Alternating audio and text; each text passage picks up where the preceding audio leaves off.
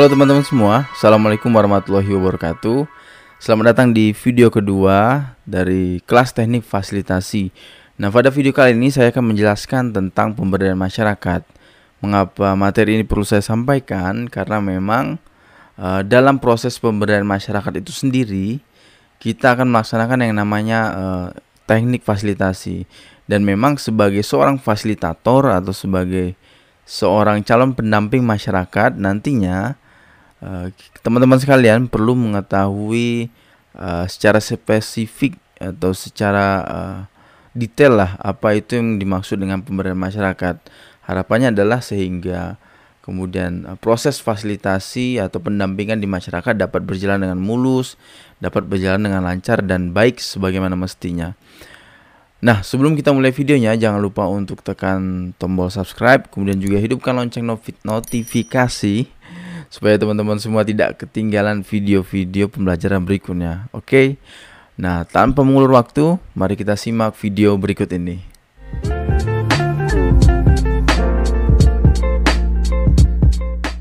Baik, Assalamualaikum warahmatullahi wabarakatuh.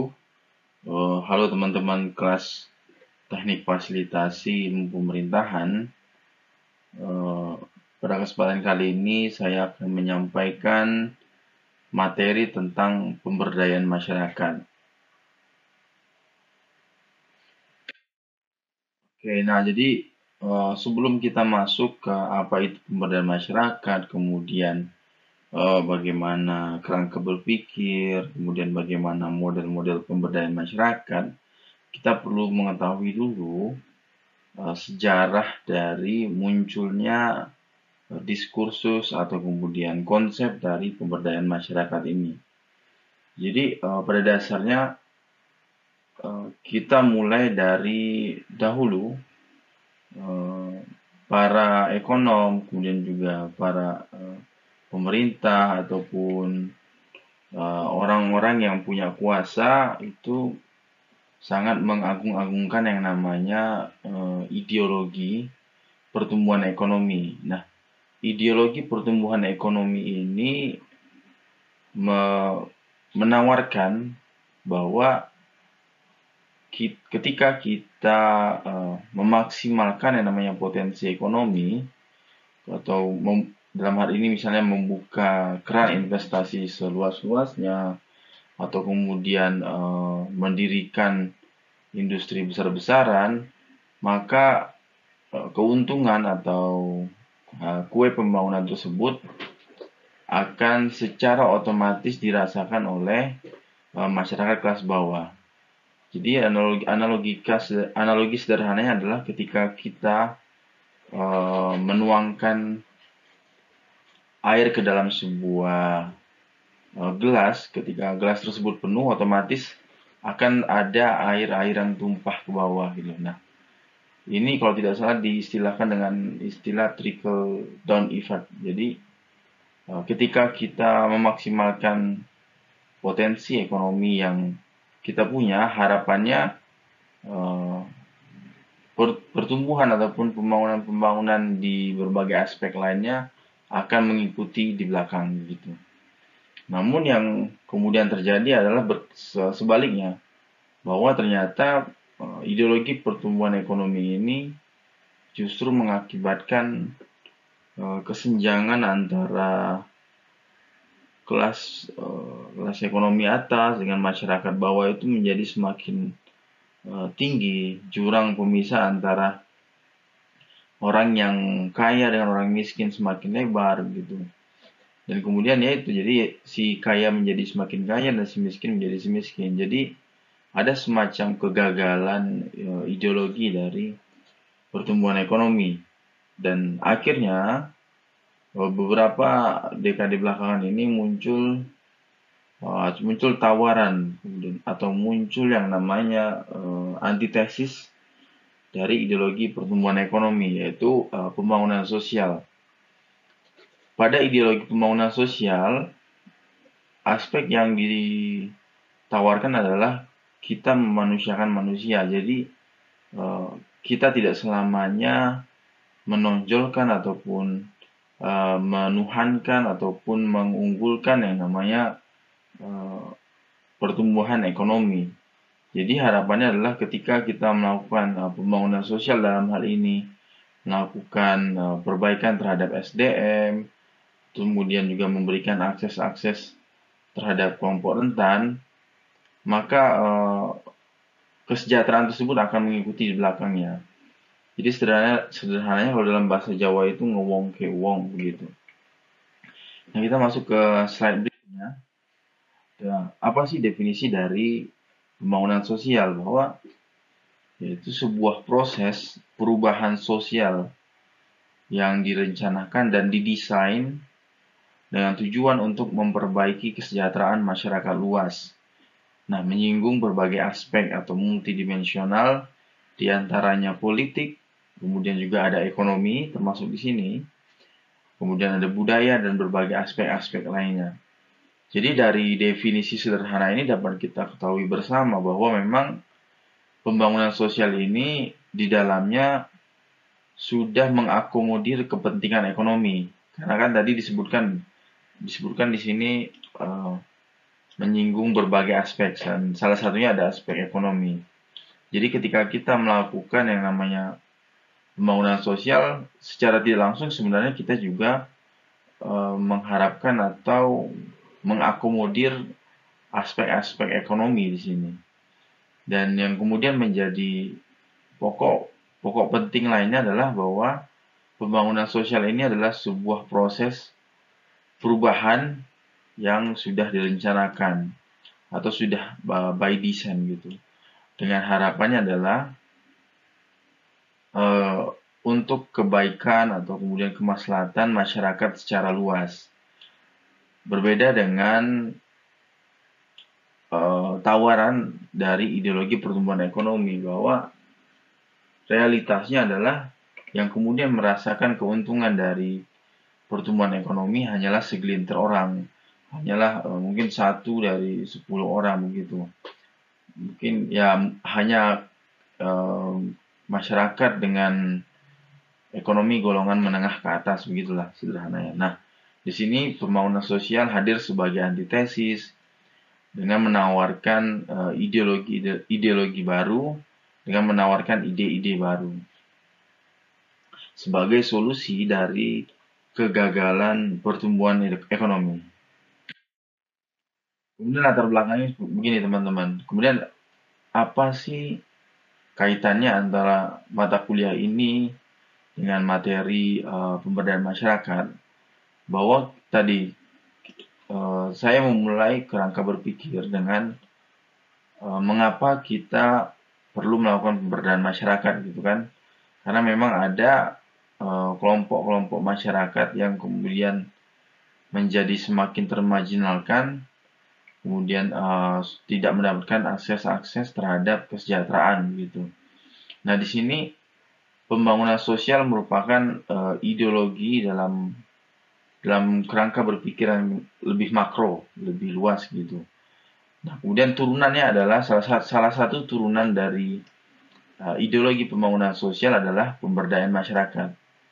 Di sini kita me, ya tadi kembali ke peribahasa ada nggak wong ke wong, jadi memanus, ke, memanusiakan kembali manusia.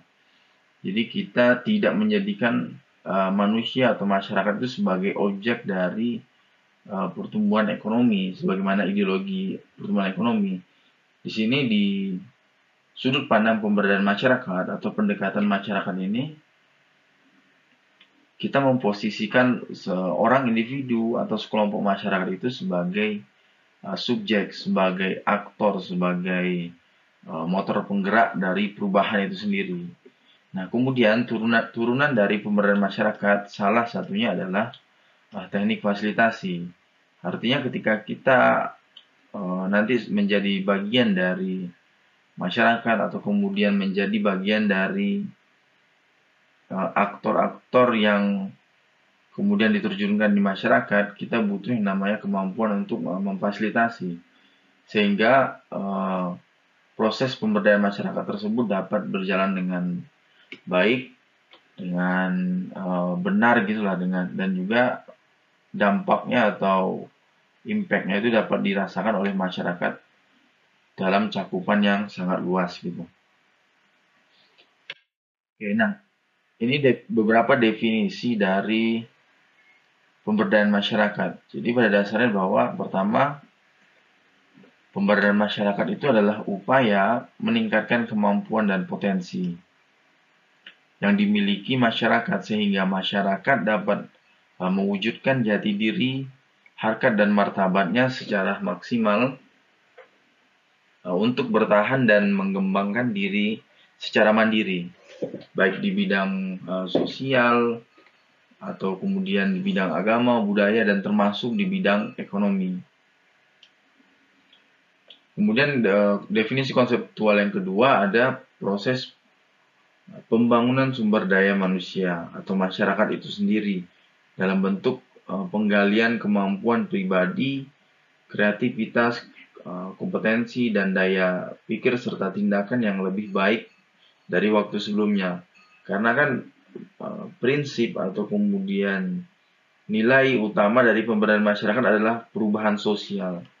Jadi harapannya adalah uh, terjadi yang namanya peningkatan lah, peningkatan atau Uh, perubahan di mana masyarakat dari kondisi sebelumnya tidak baik menjadi baik, kemudian atau dari kondisi yang sebelumnya memang sudah baik menjadi uh, pindah ke kondisi yang lebih baik. Gitu. Kemudian ada definisi konseptual yang ketiga yaitu pemberdayaan masyarakat adalah uh, suatu cara di mana rakyat, organisasi dan komunitas diarahkan agar mampu menguasai kehidupannya. Jadi kita mengembalikan harkat dan martabat uh, seorang individu atau kelompok masyarakat bahwa mereka punya kuasa, mereka itu punya power atas dirinya sendiri dan mereka dan masyarakat di sini punya uh, punya bargaining position, punya posisi tawar bahwa uh, apa yang mereka butuhkan, kemudian uh, apa yang solusi-solusi solusi seperti apa yang uh, mereka inginkan untuk pemecahan masalah-masalah yang mereka hadapi, di situ mereka punya uh, semacam hak lah. Atau kemudian kita juga bisa menyebutnya punya hmm, punya suara, kemudian juga punya kepentingan uh, bagaimana seharusnya mereka menjalani uh, kehidupannya begitu. Kemudian ini saya lanjutkan ada beberapa definisi konseptual lagi dari pemberdayaan masyarakat bahwa pemberdayaan menunjuk pada kemampuan orang khususnya. Nah, khususnya kelompok rentan dan kelompok, kelompok lemah, kemudian juga kelompok-kelompok marginal gitu, vulnerable group. Sehingga mereka memiliki kekuatan atau kemampuan dalam pertama memenuhi kebutuhan dasarnya sehingga memiliki kebebasan. Kemudian juga menjangkau sumber-sumber uh, produktif kemudian berpartisipasi dalam proses pembangunan dan keputusan-keputusan yang mempengaruhi mereka. Kemudian yang definisi konseptual yang terakhir adalah pemberdayaan merupakan sebuah proses di mana orang menjadi uh, cukup kuat untuk berpartisipasi atau mengontrol uh, lembaga-lembaga yang mempengaruhi terhadap kehidupannya. Pemberdayaan menekankan bahwa orang memperoleh keterampilan, pengetahuan dan kekuasaan yang cukup untuk uh, mempengaruhi kehidupan orang lain. Jadi dari slide slide ini yang berkaitan dengan definisi konseptual dari pemberdayaan masyarakat, kita dapat informasi bahwa memang pemberdayaan masyarakat ini biasanya ditujukan atau uh, disasar kepada mereka-mereka yang tergolong dalam kelompok rentan atau dengan atau lemah atau kelompok-kelompok marginal. Karena apa? Karena memang ya itu tadi kita harapannya melalui pemberdayaan masyarakat ini kita uh, memanusiakan manusia. Mereka yang sudah dalam artian sudah berdaya, sudah punya kuasa atas dirinya sendiri, ya tidak membutuhkan yang namanya uh, kegiatan pemberdayaan masyarakat begitu.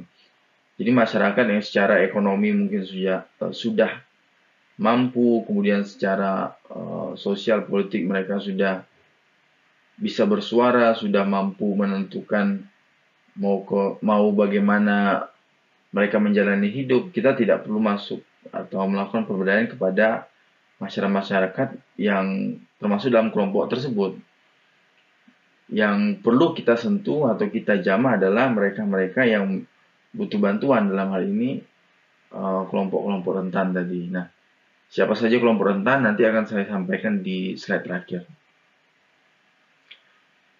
Kemudian apa saja yang diharapkan dari proses pemberdayaan masyarakat adalah uh, kelompok rentan tadi mem menjadi memiliki kebebasan, kemudian mereka memiliki sumber terhadap uh, akses terhadap sumber-sumber produktif, salah satunya nanti yaitu uh, akses terhadap pekerjaan, kemudian akses terhadap uh, hunian yang layak, kemudian juga akses terhadap uh, jaminan kesehatan gitu. Dan terakhir ya tentunya mereka berpartisipasi, mereka sendiri berpartisipasi dalam proses uh, pembangunan. Jadi poin penting dalam pemberdayaan masyarakat adalah bahwa masyarakat itu uh, punya kuasa atau punya power atas dirinya sendiri. Jadi mereka bisa menentukan mau mau bagaimana uh, mereka menjalani hidup.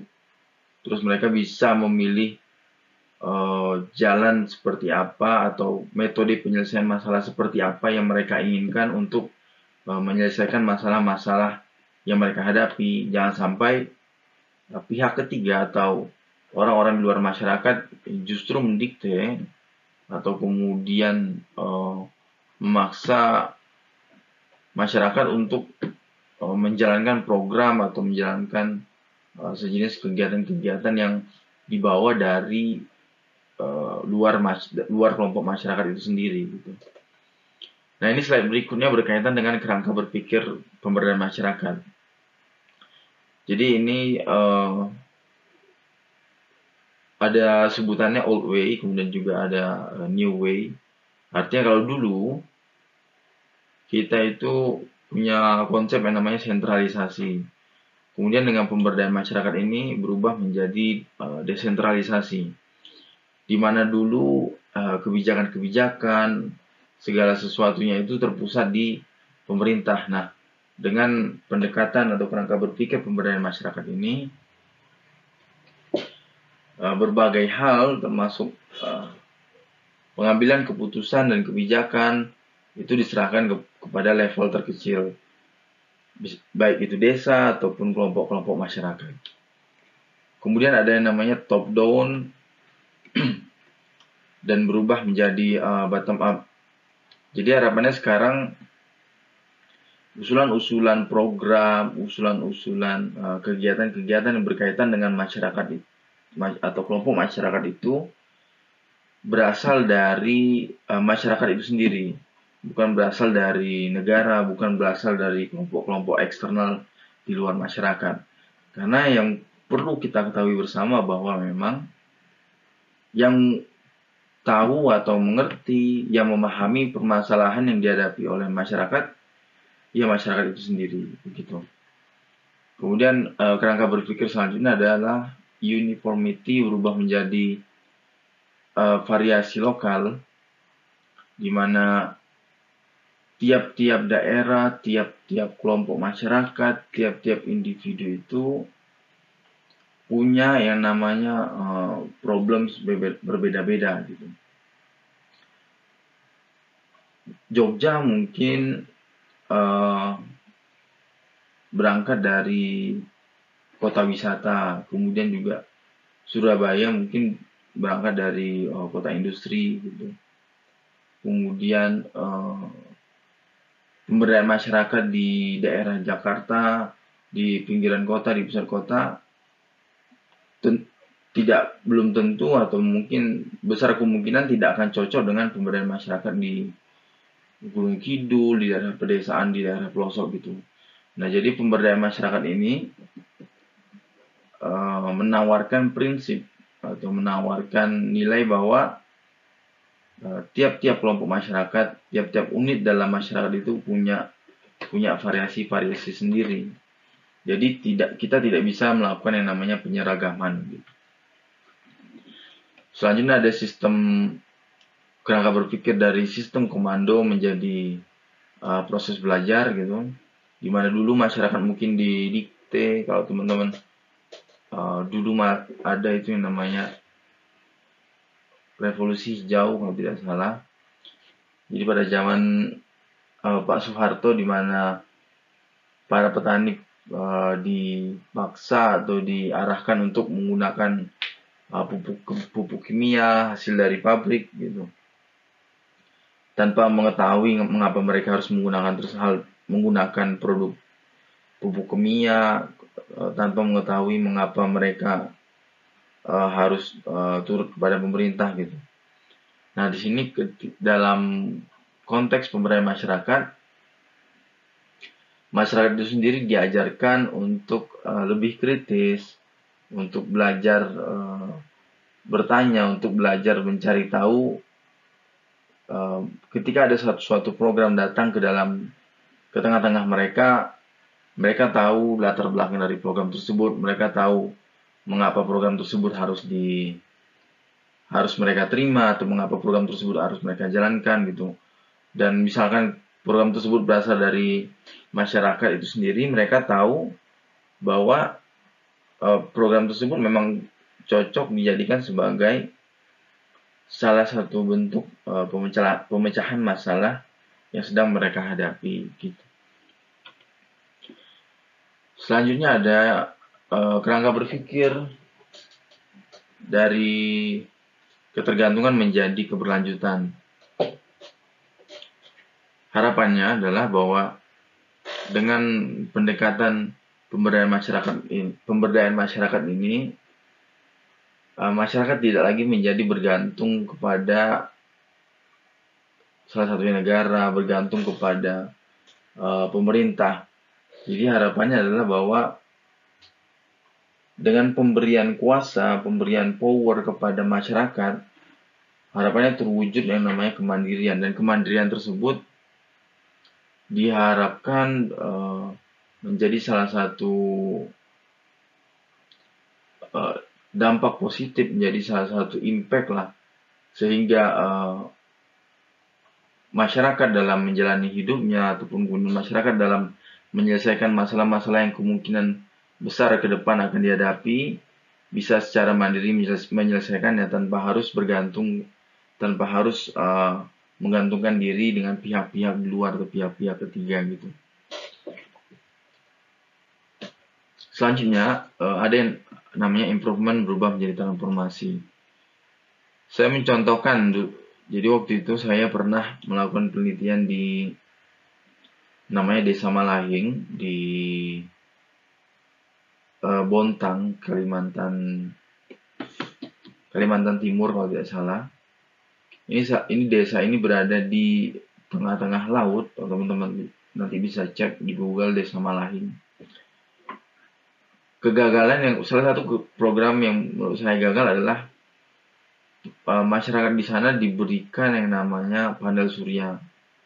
Jadi mereka diberikan alat, kemudian di suatu tempat yang luas gitu di semacam mungkin balai gitu balai desa gitu alat tersebut dipasang digunakan sebagai salah satu sumber listrik e, bagi masyarakat di kampung Malang tersebut. Secara secara logika memang terdapat peningkatan atau improvement di mana sebelumnya mereka mungkin menggunakan yang namanya bahan bakar bensin atau diesel untuk menghidupkan genset saat ini tidak lagi membutuhkan uh, bensin atau diesel untuk uh, mendapatkan sumber daya listrik karena sudah menggunakan yang namanya panel surya. Akan tetapi kegagalan mengapa saya sebut program tersebut gagal karena tidak ada transformasi dalam hari ini salah satunya adalah transfer knowledge atau kemudian juga perubahan budaya di masyarakat.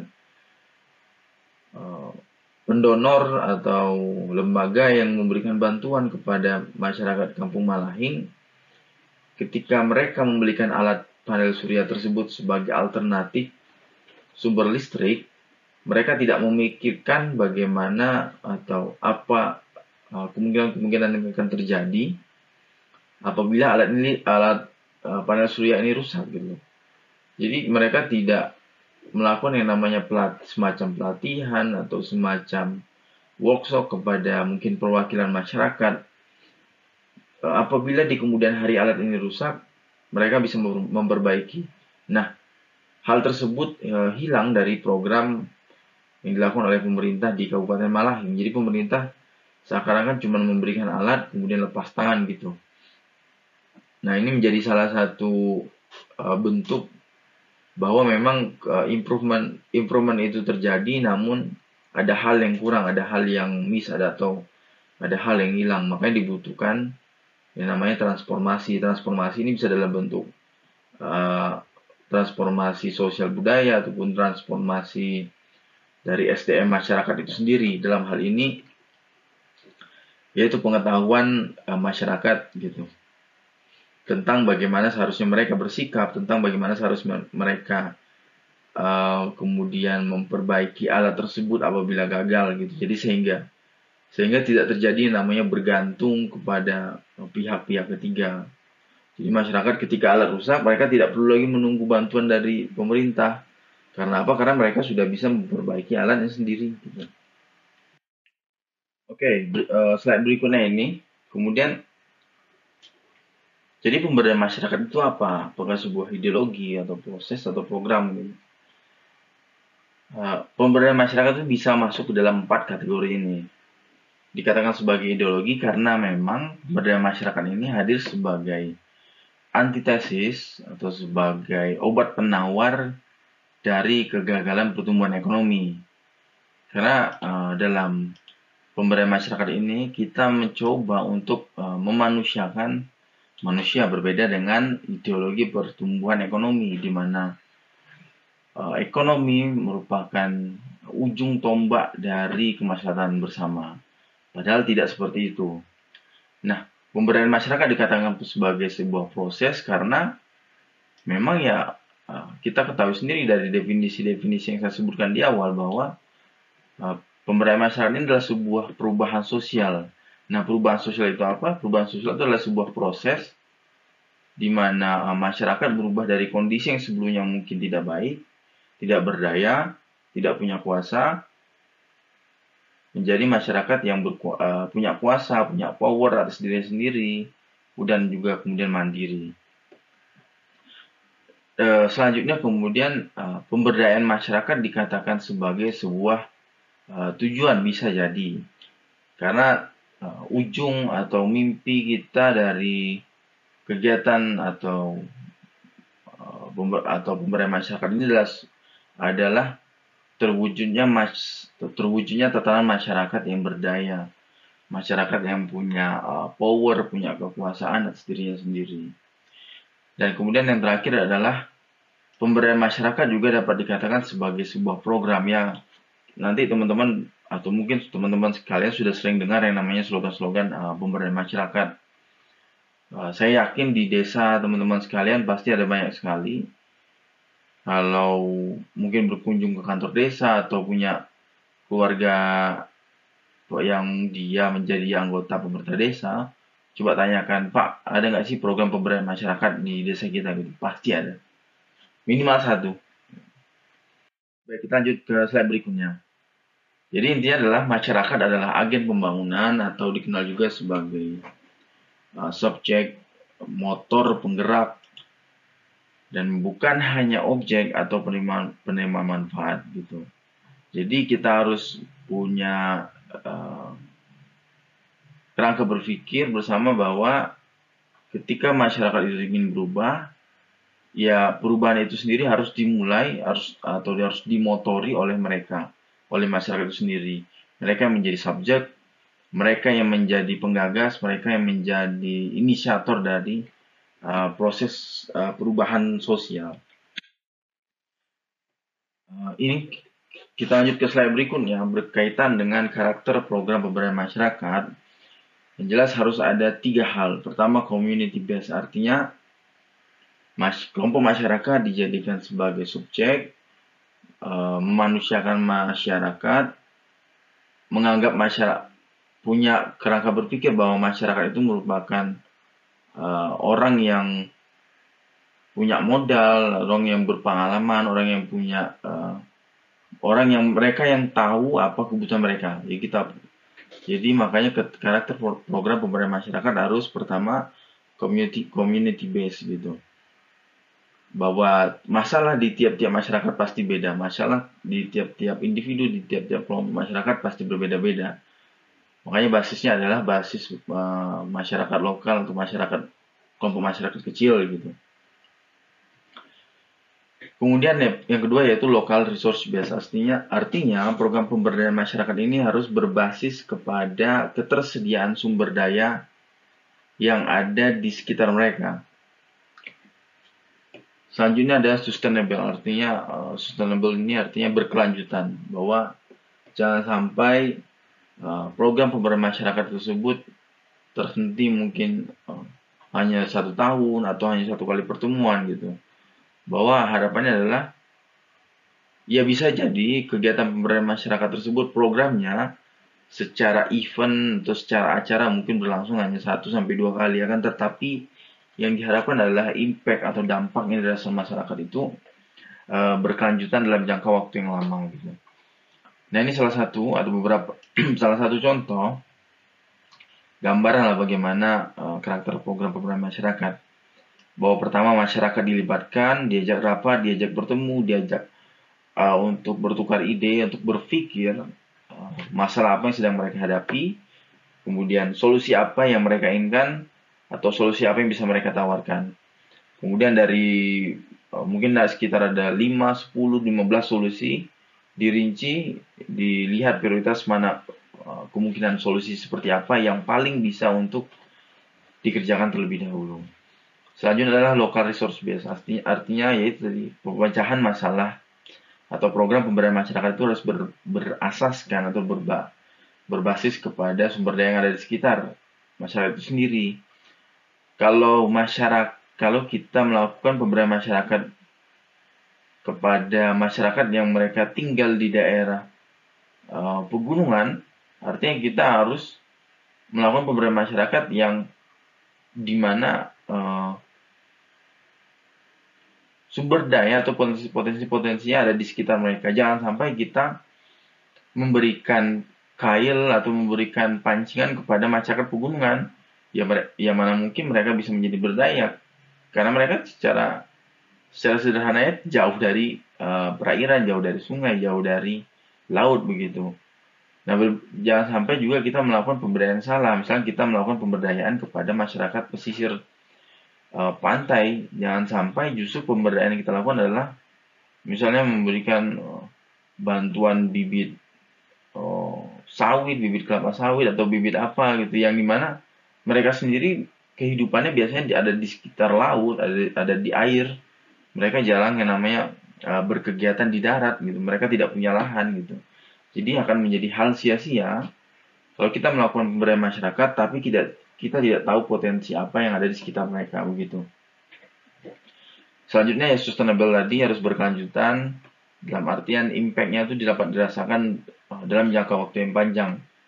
Uh, bisa jadi mungkin ketika kita melakukan pemberdayaan masyarakat uh, impactnya atau uh, dampak positifnya tidak tidak tidak dap, tidak dirasakan langsung oleh uh, mereka tapi akan tet akan tetapi nanti anak cucu atau kemudian cicit mereka generasi penerusnya dapat merasakan uh, perubahan dari program pemberdayaan masyarakat yang dilakukan tersebut.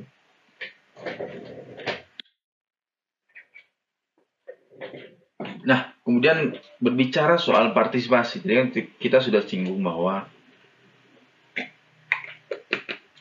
apa salah satu poin penting dari pemberdayaan masyarakat adalah partisipasi masyarakat itu sendiri. Jadi hal yang sangat sia-sia kalau kita melakukan pemberdayaan masyarakat namun tidak ada partisipasi di dalamnya.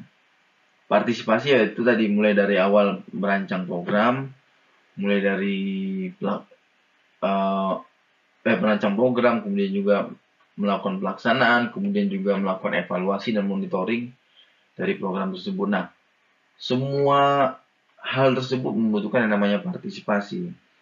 Nah, kemudian ada berapa jenis partisipasi? Ada dua. Sederhananya ada dua, yaitu partisipasi semu dan partisipasi asli. Partisipasi semu ini biasanya kita temui di masyarakat-masyarakat atau di program pemberdayaan masyarakat yang di mana uh, kelompok masyarakat atau individu-individu di dalamnya itu diorganisir atau bahasa kasarnya itu dimobilisasi gitu lah. Jadi mereka didatangkan kemudian juga uh, mungkin dibayar atau seperti apa gitu. Dan ketika terlibat dalam forum forum fasilitasi atau forum-forum pengambilan keputusan mereka hanya diam, mereka tidak mau bersuara atau ketika mereka berpendapat pun uh, pendapat mereka tidak didengarkan atau kemudian tidak tidak di, tidak ikut menjadi uh, pertimbangan forum gitu. Nah, sebaliknya partisipasi asli adalah partisipasi yang memang uh, dilakukan oleh masyarakat itu sendiri berasal dari dalam diri masyarakat itu sendiri di mana mereka hadir dalam sebuah forum mulai atau mulai dari perencanaan kemudian juga pelaksanaan hingga monitoring dan evaluasi suara mereka selalu dengar suara mereka selalu dipertimbangkan gitu untuk dijadikan sebagai keputusan forum atau keputusan bersama. Nah, itu ada dua jenis partisipasi. Itu partisipasi semu dan partisipasi Nah, kunci pemberdayaan masyarakat adalah partisipasi.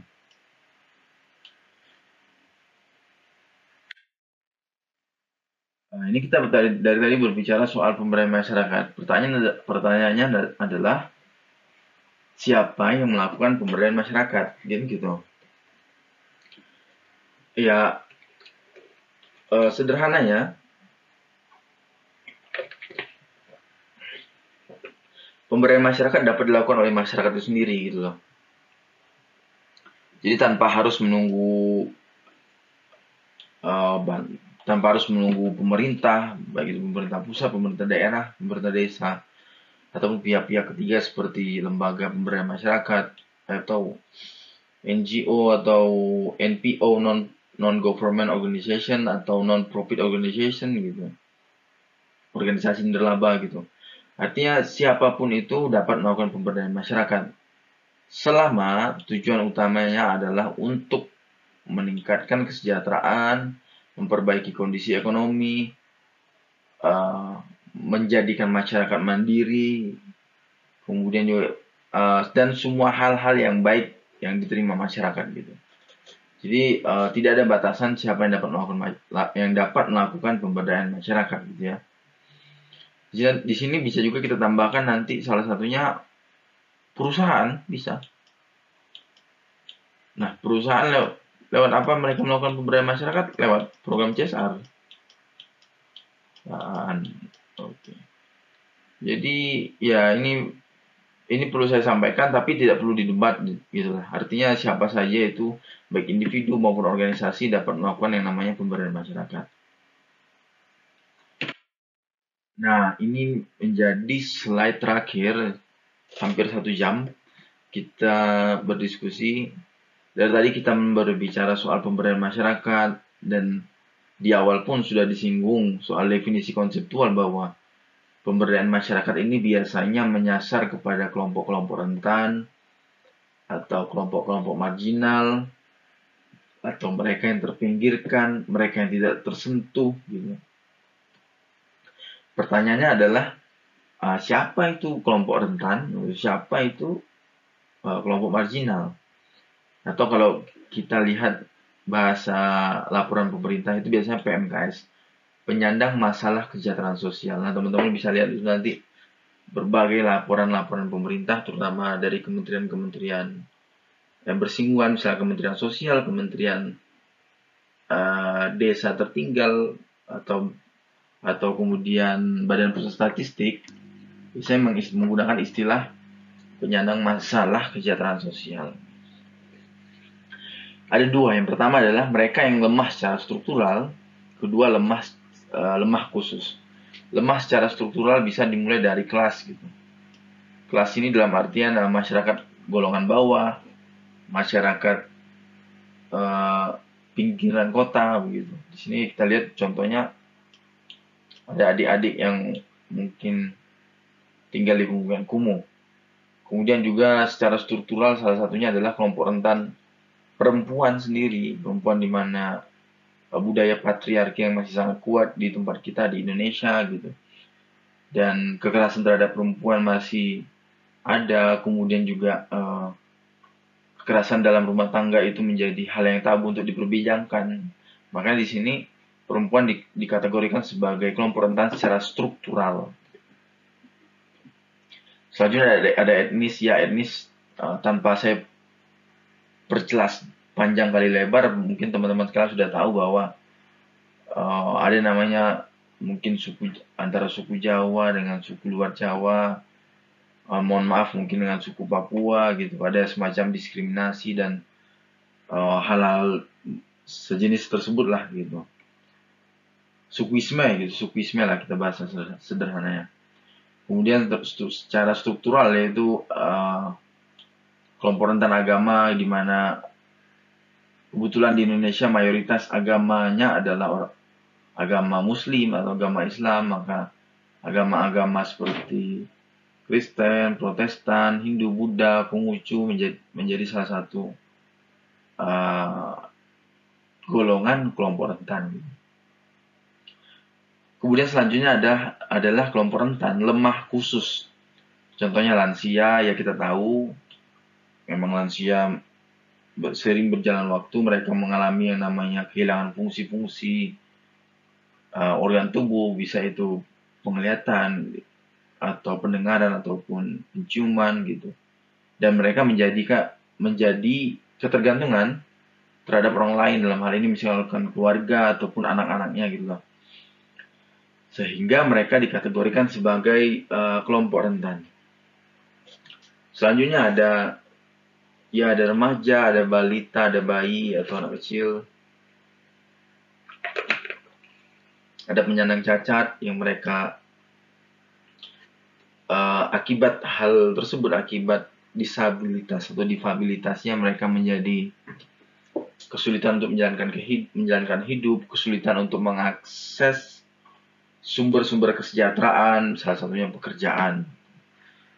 Kemudian ada lemah khusus dikarenakan ya masyarakat rasing uh, bisa bisa jadi itu mereka yang tinggal di sekitar di ujung pulau Indonesia, maksud saya di daerah-daerah terpencil. Kalau pemerintah itu menyebutnya daerah terdepan, terpinggir sama satu lagi saya lupa, 3T intinya. Daerah 3T itu. Jadi ya itu ini yang saya, saya sebutkan tadi menjadi uh, beberapa contoh sederhana pengelompokan uh, kelompok rentan gitu.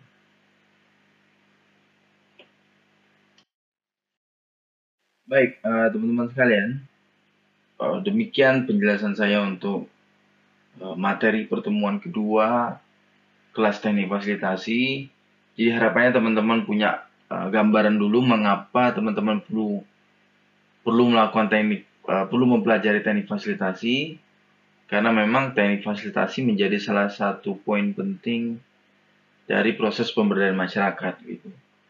Sehingga harapannya nanti ketika terjun di lapangan, ketika sudah menjadi bagian dari masyarakat, sudah lulus dari perguruan tinggi, teman-teman uh, mengetahui proses bagaimana menjadi seorang fasilitator yang baik, kemudian menjadi yaitu menjadi pendamping masyarakat yang baik.